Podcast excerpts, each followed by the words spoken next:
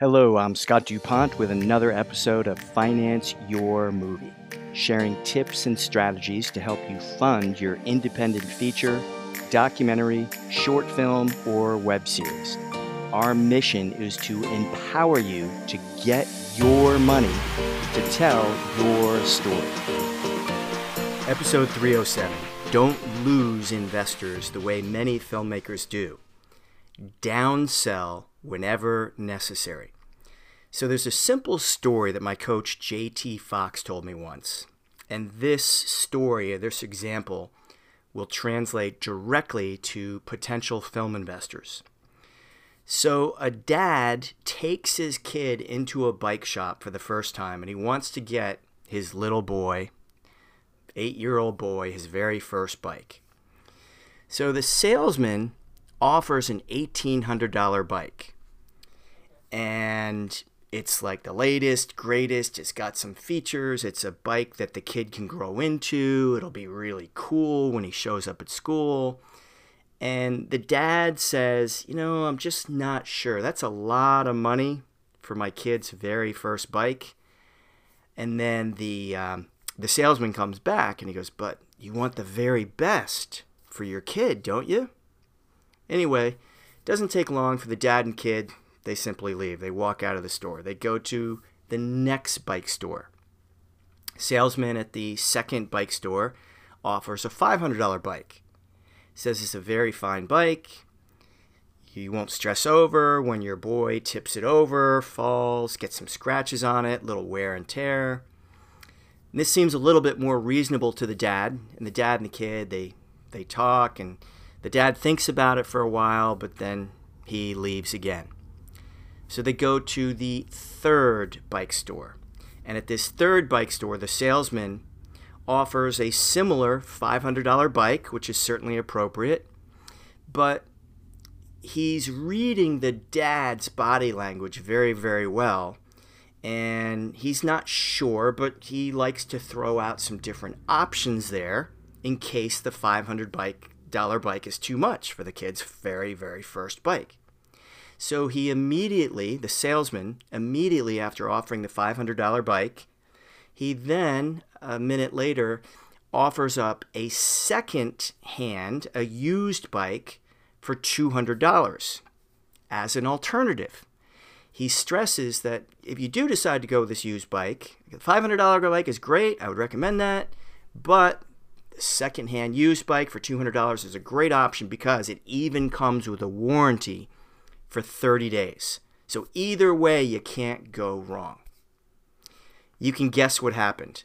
The dad and the kid walk out with the $250 bike. Here's the beautiful part of the story. They end up coming back to the same store later for two $500 bikes for their older kids. And the parents, a year later, they upgrade their bikes to $1,500 electric hybrid bikes. So that's $3,000 worth of bikes right there. So the third salesman at this, or the latest salesman at this third store, third bike shop, ends up winning thousands and thousands of dollars over a few years because he learned to not oversell. And the salesman was more interested in building up a relationship and a long term client than getting a one time customer, trying to maximize profits the one time. So, you want to relate this story to your independent film. Whenever you offer up the business plan, the package, it's not your job to decide whether they're going to fit as the $100,000 executive producer, a $50,000 associate or co producer, or even if they come in at the minimum, which could be $2,500, $5,000, whatever it is. You simply offer the business plan, get their feedback, you listen to them, see if you can meet any of their needs. So when you follow up, find out. Sometimes they'll give you indications, like maybe they want a walk on role. Maybe the guy putting up the money wants a walk up role for his wife. Maybe somebody's interested in a co writing credit or a producer credit.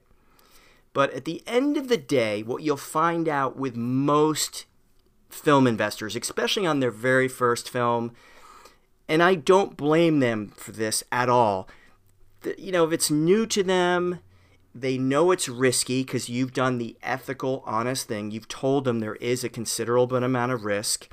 Worst case, um, they're not going to want to come in for a higher dollar amount. So, this is what I tell uh, almost all my potential investors, especially the ones coming in for the first film and they're sitting on the fence. I said, listen, come in at the very minimum amount that you feel good about about this project.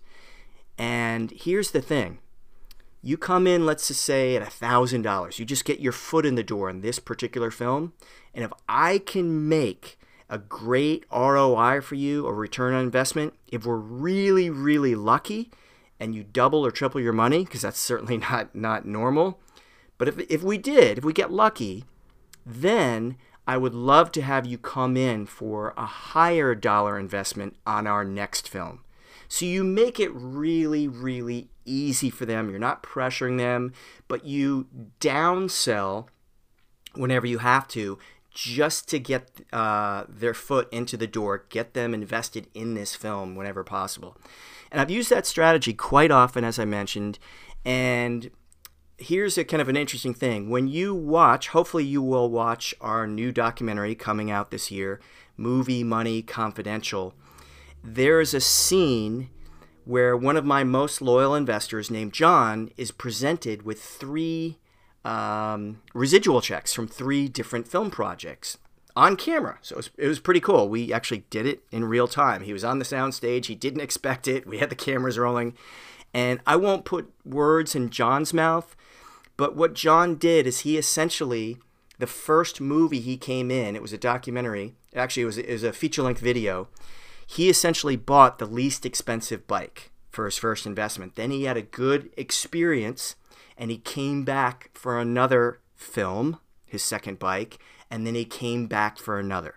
So that's the way you got to be thinking about long term clients versus trying to uh, upsell or sell too high of investment, especially for um, people looking at their very first film. Tune in next week, for more info, visit financeyourmovie.com. Thank you for listening, and remember if you have a story to tell the world, never give up on your dream. Copyright Nemours Marketing.